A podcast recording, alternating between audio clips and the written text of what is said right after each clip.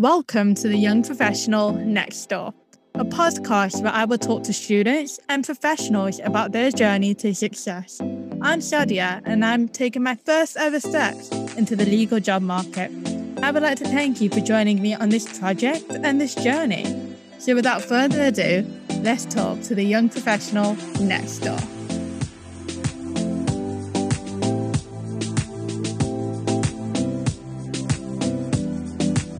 Hi, so my name is Matt. I'm going into my third year at Durham Uni studying physical geography. And my main kind of like research area, I suppose, is on climate change, uh, generally applied to agriculture.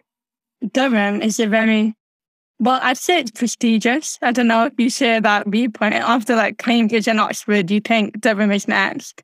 What was kind of the application process to get into Durham like? Was it hard? Yeah, so I mean, originally I was going to go to uni for English, um, which is kind of why I started looking at Durham originally, because Durham's kind of renowned for English studies, I guess. And then when I switched to looking at geography, I still kept Durham in mind, essentially. And I think that while I suppose it's not the same as applying for Oxbridge because you don't need to do an exam or interviews or anything like that. At least I didn't have to for subject I applied for. But I think it was always kind of in my mind that it was very different to other unis. Like applying for a college was very different to any of the other unis that I'd applied to. I'm just trying to kind of like write a competitive application when you know that a lot of people are kind of applying for the same like uni was quite a big deal, but I guess it worked out. So yeah. I thought it'd be very much like kind of the Oxbridge recruitment, would you call it? I don't know, admission process.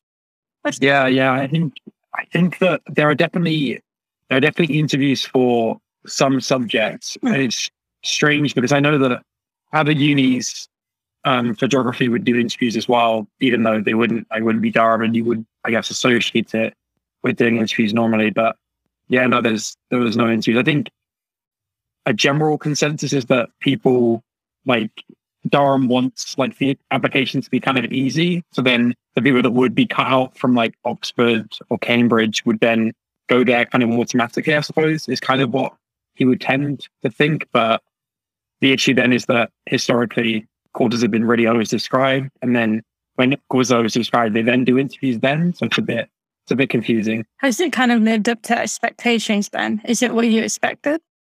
I think it's very different to what I expected. I guess I didn't know what to expect when I was applying. I think I just sort of applied off of academic rankings and stuff, but they never really considered, you know, living uh, in the north of the UK, like moving away from like London to then go to the north and kind of being surrounded by kind of the like other people that were also kind of more, I guess, academic or had the same kind of like passion for the subject was more of a, a big jump. I think, especially from kind of just going from secondary school where people kind of, you know, have their like one subject that they really like and want to apply for uni for, but then you know, you're, when you're in a class, you're not always surrounded by people that all want to do the same thing. So I think that was kind of the main, in the main jump, I guess. Yeah, I think for me, so I never wanted to study law at A level. I didn't do law. I kind of felt, well, I say fell into it. That's the posh way of saying it. I didn't want to go for an interview at uni because me in in college, I couldn't be bothered. Basically, I'm not gonna lie. But to be fair, I have grown to love it. I do enjoy it now. Um, but geography, it is geography, right? Yeah, yeah. Yeah. How did you choose geography? Was it kind of a lifelong passion? yeah, no, no. I, I, guess it's kind of similar as in, so I think in lower six, so I think that's like year, year 12, I, yeah, was very set on doing English. Like that's all I wanted to do. That was like easily my best subject. And that was kind of like my, my goal was to do English. And then I think I guess as I read more into English, I was like, oh, I have to read like four books a week. Like, I don't want to read. Like, I was like, um, yeah, yeah. And I was like, oh, I, I can't do that. Like, my throughout A level, when I, I just like doing plays because they were like really short. I was like, oh, I can read that. That's easy. Um, but yeah, I didn't really want to read novels that much. And then I think towards the end of lower six, I mean, one of my like secondary school teachers was very like passionate about geography. And then kind of would talk to me about climate change because that kind of sparked my interest kind of relatively early on. And then that's like the route just like stemmed from there basically. And yeah, the rest is well, everything I've done. Yeah. Do you know what I found shocking about climate change? So I, I said I wasn't going to talk about it. I'll talk about it. For everyone who doesn't know, me and Matt both volunteered with the same youth organization called Climate Talk. Matt was a team lead and I was a director. Um, but once I started my new job, my colleagues, we talked about what we did previously, and they all knew about COP26, like more than I knew about COP26. And I'm like, I didn't realize it was so big. Like it is big, but I didn't realize everyone knew about it. Yeah, I think COP26 put it on the map a lot more though, because like I think before that it was like uh, the Paris COP was very popular, but then I personally had never heard anything about it after that. And I think it was only really when I um, started the climate talk that it was more of a, a talking point. I think I'd studied it at A level, like attached to my subject briefly, and then at uni I then studied it more. But before before that, it wasn't really much like a news talking point. But I think mm-hmm. since the Glasgow one, it kind of became more like public public knowledge, I guess, and like more and entered like the mainstream media a lot more. Um, and I think that broadly is continued. So. Do you think because COP26 was in England, it was kind of bigger news? Because COP27 was yeah, definitely. 27, is it in Egypt? Egypt? Yeah, Egypt. Yeah, yeah. Did you think COP27 will be less kind of not covered, but less of a big deal? Yeah, definitely. I think the accessibility for a lot of things is yeah, is a big deal. Yeah, I think I'd quite like to see COP. I think it's good to have COP around the world, and it's a very important part of it. But I think the problem is is that kind of like Western media is only going to it's yeah. less of a talking point as soon as it leaves the global West, which is a problem. So I, like when it was in the UK, it was a big deal in the UK. If it went to America, for example, it would be a massive deal in America and you'd see a lot of cover- coverage for it. And I think that less kind of less activists will go to COP27 because in Egypt it's it's expensive to go. And well, for people it's not expensive to go and because media attention, I guess the majority of the media is from kind of the global north, the global west, and then that's kind of the problem uh, that's mentioned that. Yeah. I'm not going to talk too much about climate change, but last question. Do you think COP is doesn't really operate in reality? Yeah, I, I wrote a paper previously which was essentially a critique on mm. like electoral politics, like the whole process of politics doesn't line up with climate change. The issue you've got is that because government officials are vying for election, they are trying to like appease everyone at once and it, it doesn't work. You're not going to get, you can't kind of, you can't keep people that are against climate change voting for you while also having people that are for climate change voting for you. Um, and I think that COP is like the biggest show of the climate change, but, but that's it. It's just a show. Like every single year, we realize that we need to take action for climate change. And every single year, we take a tiny step and just, it's like just enough to warrant people flying out to the conference to like turn up and to say that action's been taken, but it's nowhere near on the scale that it needs to be done. And then the problem you've then got is you've just got like hundreds and hundreds and hundreds of activists going, "Oh, guys, we need more action," but everyone already knows that, and just repeating the same message doesn't actually help. So unless you can kind of find a new angle in for said action that is kind of mutually beneficial to basically benefit enough for the population that everyone will be in favor of it, it won't come to fruition, which I guess is like electric cars is probably the best example that electric cars are is a favorable development for most people because of like petrol prices go up and then it's basically becomes more attractive to then have an electric car. And that's why investment in that kind of area is probably a, a good example of how that climate change development and action can work and can be like can actually work on a global scale. It's just that not many things are working on that level right now. Yeah, no, definitely. I just think people always promise so much for COP26, which is a bit mad when only 40% of delegates were women, um, which is what I was annoyed about mainly. You're moving away from climate change and climate talk, because I know we'll be able to talk about that for a while, um, you're doing an internship right now. What's, yeah. what's that one? What's that like? Yeah, so um, I'm at the University of Alberta in Canada. So I'm here for three months. I'm about halfway through right now.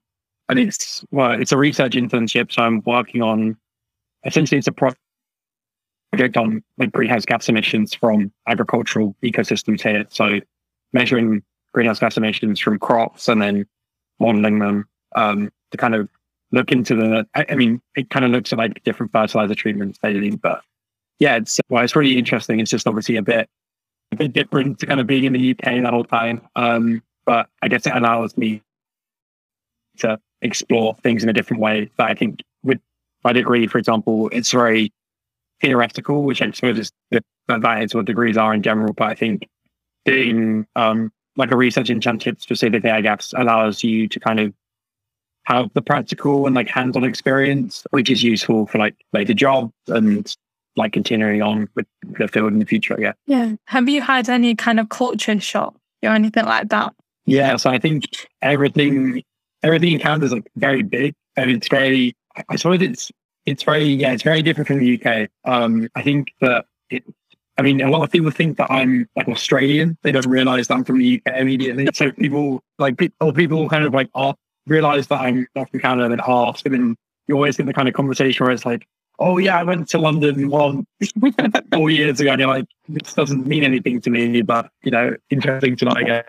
Um, but yeah, I guess I think the, the uni is probably the biggest difference. The, the universities here are very are very big. Like the amount of buildings and kind of I, I, suppose the resources they have is on a much greater scale, um, which I think is also the case for America. And I think kind of just goes to the, like, there is a lot more space, so they can kind of expand a lot more. I think in the UK, it's more about kind of making the most of like the small space that we have. But um, I suppose in North America, it kind of just goes like, oh, we have loads of space and we can use it. So it kind of just gets used in, in instead.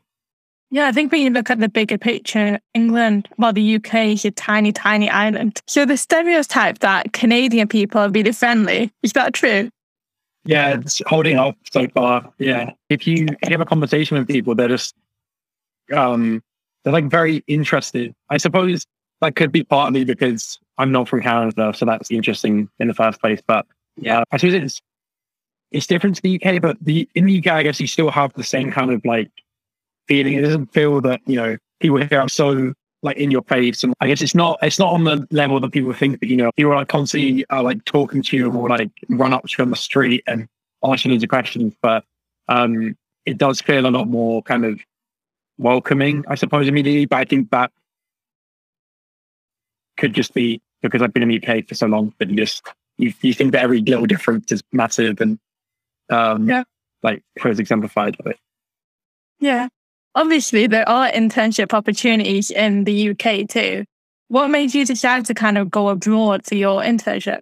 Yeah, so I mean, I think, well, initially I, I was going to apply for uni here before my undergrad in the first place. And I was like looking, yeah, looking at Canada. I think my mum used to live here like a few years, years and years ago though. So I, I think it was always kind of like on my mind that I'd like to come to Canada one day. Um, and then like uni would have been like a way into it. I think the the reason why I didn't go for undergrad is that the course is four years long. So I've been in an extra year just to get the same degree was kind of highlighted it. And it was the the application process is very like you have to apply like super, super quick. Um, and kind of organize a lot more, a lot more things like references and stuff are needed for um, international applications. But like for UK and Unity, you don't need references. Um, so that would have been like a bit of a difference. Um, but I then, so like at the start of my second year, my like Durham Uni sent out an email saying, "Oh, you know, this is this internship is going on. You know, apply if you want to." So I applied, and then just like just so happened that the projects that were kind of running were interesting and kind of lined up with what I wanted to do. But yeah, like never expected to get it or anything. And then um, I guess when I got accepted, I was like, well, I kind of have to have to go. It's like such a like different opportunity to have um, and to experience like a totally different place. So yeah. That's classic imposter syndrome, isn't it? I'm not gonna get it. mm-hmm. But yeah. So kind of your internship, it sounds really scientific, like you're measuring stuff. Yeah, so that's probably the biggest difference from like geography at secondary school and like sixth form level to like geography at A level is not very scientific. I suppose it's quite theoretical in regards to the scientific content, but when you get to like uni mm-hmm. level, it's very like practical and a lot more like scientific, like hands-on scientific. So yeah, a lot of the stuff I do here, I guess, would be I think earth sciences is kind of what it's called here in general and what it kind of falls under. And then yeah, like a lot of statistics, which is quite a shock. And like having to learn that is always interesting. So your internship is not like a gap year, is it? Where you kind of take a year out and do an internship? No, no, this is just yeah, this is just for summer. So yeah, in, in September I but like start my final year. Well, you got really lucky getting that in summer. That's like the perfect ideal thing. Yeah, yeah, it's yeah, it's a pretty good timing. I think there's a few people here that have taken like a semester off. It's like a tab off of their like master's course to come earlier. So they'll start. So I, I would have got here in June and they would have got here like a month or two like previously to me and then we'll finish a month or two uh, earlier. But yeah, it's just I think it just yeah lines up quite well with how UK unis work. I think is from what I can gather. I think that other unis like expect you to work more of a summer. I think it's kind of like other like European unis at least in different countries, but that might be wrong. Um, but that's kind of what it seems like. So, yeah. yeah, I guess each kind of country has their own way of doing things and their own kind of educational system. So looking back, obviously you you still at uni.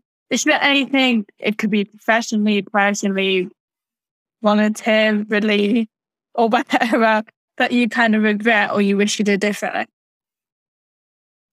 Um, I think I suppose I wish I'd put less pressure on getting opportunities like earlier on. I think that um like um, in, in regards to like applications and stuff, so like prior to kind of getting the internship that I'm now, I guess I was always hoping to kind of get accepted to something. And then whenever I didn't, I was like, oh, this is the end of the world. Like, kind of like would be like, oh, I can't, like, obviously then I'm not good enough for this. So, like, how am I then to be able to do what I want to do in the future? And I think that, I suppose, like, the first time that was a thing was kind of like getting rejected from Cambridge was the first experience. And then in my, in my first year, I, I, I mean, it was, it was COVID. So that always like cut through things, but I, I was like waitlisted for a, I think it was a field like research expedition, um, essentially. And then at each point, I was like, oh, I need to be lucky once, essentially. But I think the the now, looking back, it's it's not so much about being lucky, but just if you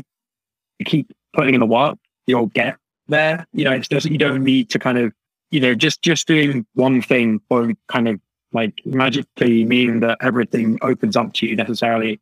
Um, it's more just like gradually putting the work in, which I'm glad that I have done um, like across the years. But I suppose I wish I'd known that like sooner and that you know everything will work out. It's just like as long as you like stick at it, you'll be fine. Definitely, and I'm kind of really firm believer in kind of your experiences make you into the person you are today. So if you did get one of them opportunities, let's just say you went to Cambridge, you could be on a completely different path to where you are right now which I yeah, think, for sure. Yeah. And I think like it's just showing that kind of everything happens for a reason, which is really cliche, but I mean at the same time, it's kind of true. yeah, no, yeah, I think yeah, it definitely is. I mean, I, I, there there are like probably only three or four points where I could be like, oh yeah, that specifically like caused me to be here, and that conversation or that opportunity would cause me to do this later down the line and this later down the line. I think that yeah, things just sort of like went into place. I mean, I guess the the main example is that I'm before I came to Canada. Now I would never have thought about applying kind of like my research and like my interests on climate change to agriculture. Um, I never looked at it, never really studied it that much before. Yeah, when I came here, I found it really interesting, and now that is like becoming a key part of what I want to do in the future. So it's just like really random things can just kind of completely shape what you end up doing, which will, will seem random at the, like at the time, but yeah, can be really influential. Yeah. So what is it? What do you want to do in the future? What's your next? So yeah, yeah, I think I think I want to do research, like scientific research, and to continue. So to probably be a research scientist in the future is kind of broad aim right now. Um, so I think it'll mean at least doing a master's, kind of continuing what I'm doing now, just at a master's level, and then potentially a PhD later down the line as well. Um, but I mean, I guess there's like outlets in between. So like I could go into like consulting um, after my undergrad if I wanted to, or like after a master's. Um, but it would, yeah, it would be a job broadly in relation to kind of uh, natural sciences, I guess. I mean, it sounds like you have it mapped out. You're like, I'm going to do this, then that, then that. You're very organized. Yeah, I suppose. I mean, when when you start thinking about kind of like post grad specifically, I guess it's like um that it's like a big decision. Like, oh, I take a year to study more. Okay, if I do a PhD, that's like three years as well, four years after that. But then the question is, why are you doing a master's? And oh, like this job or like this opportunity or this kind of broad idea as to what I want to do. So yeah, it kind of just stems from there. But I mean, I guess I'm I try and remain flexible to things because I mean it's not nothing needs to be like set in set in stone uh, as of right now, but that's the broad the broad plan, I guess. Like I mean, I guess looking back for me, the last two years, most of my free time or break is still doing like volunteering or stuff related to kind of what I study anyway. So I suppose that's like quite unusual, I guess, for some people, but I guess because I enjoy it, I don't really view it as being like working or even now when I'm kind of doing an internship working, it doesn't really feel like I'm working. It just sort of feels like, oh, yeah, I'd be doing this anyway if I could, you know, just yeah. like I don't need to be paid, but I'd just be doing this anyway. But um, yeah, I guess that's a, a good side in general with things. I mean, that makes you sound like a bit of a work on it. Come back and yeah, it does sound yeah, that does sound uh, yeah, pretty unhealthy, but it's not it's not completely unbalanced. It's hard work. So you're going into third year in September. What are you looking forward to it? Are you apprehensive? How are you feeling about it?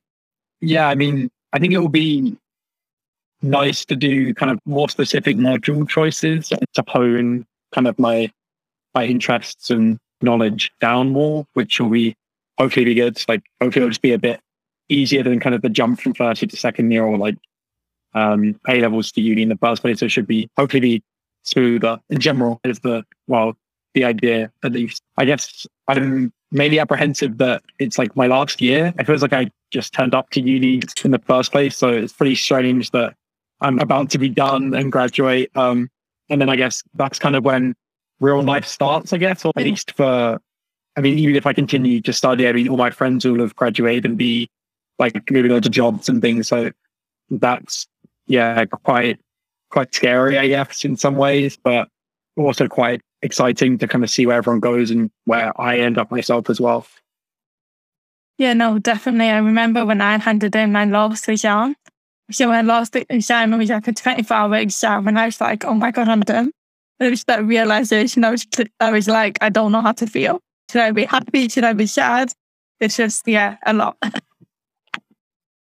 But yeah, you've got it all to look forward to. So my last question for you, and it is something I'm going to ask everyone, is what advice do you have for an upcoming young professional next door? I think my main piece of advice would be just to take any opportunity that you can, or to at least explore every kind of opportunity that you can, because you never know what it will lead to or how it will kind of shape your future. I think there's a lot of things that I never would have thought that I'd be doing now, or like years ago, I never would have gone, oh, yeah, of course, I'd, I'd have taken the opportunity or whatever. I would have been too worried to do it, I guess. But just like taking a chance with it or like having the faith in myself to take it um, has really paid off. And I think that that's something that I'd, yeah, I'd definitely recommend is just to kind of explore everything that you can do, especially while you're not, you know, while you have the time and you're young and you can kind of do it it makes sense too. Thank you for listening. Tune in next time to hear from another young professional next door. If you would like to hear who the next young professional for the door will be, make sure you subscribe and follow us on our social media platforms.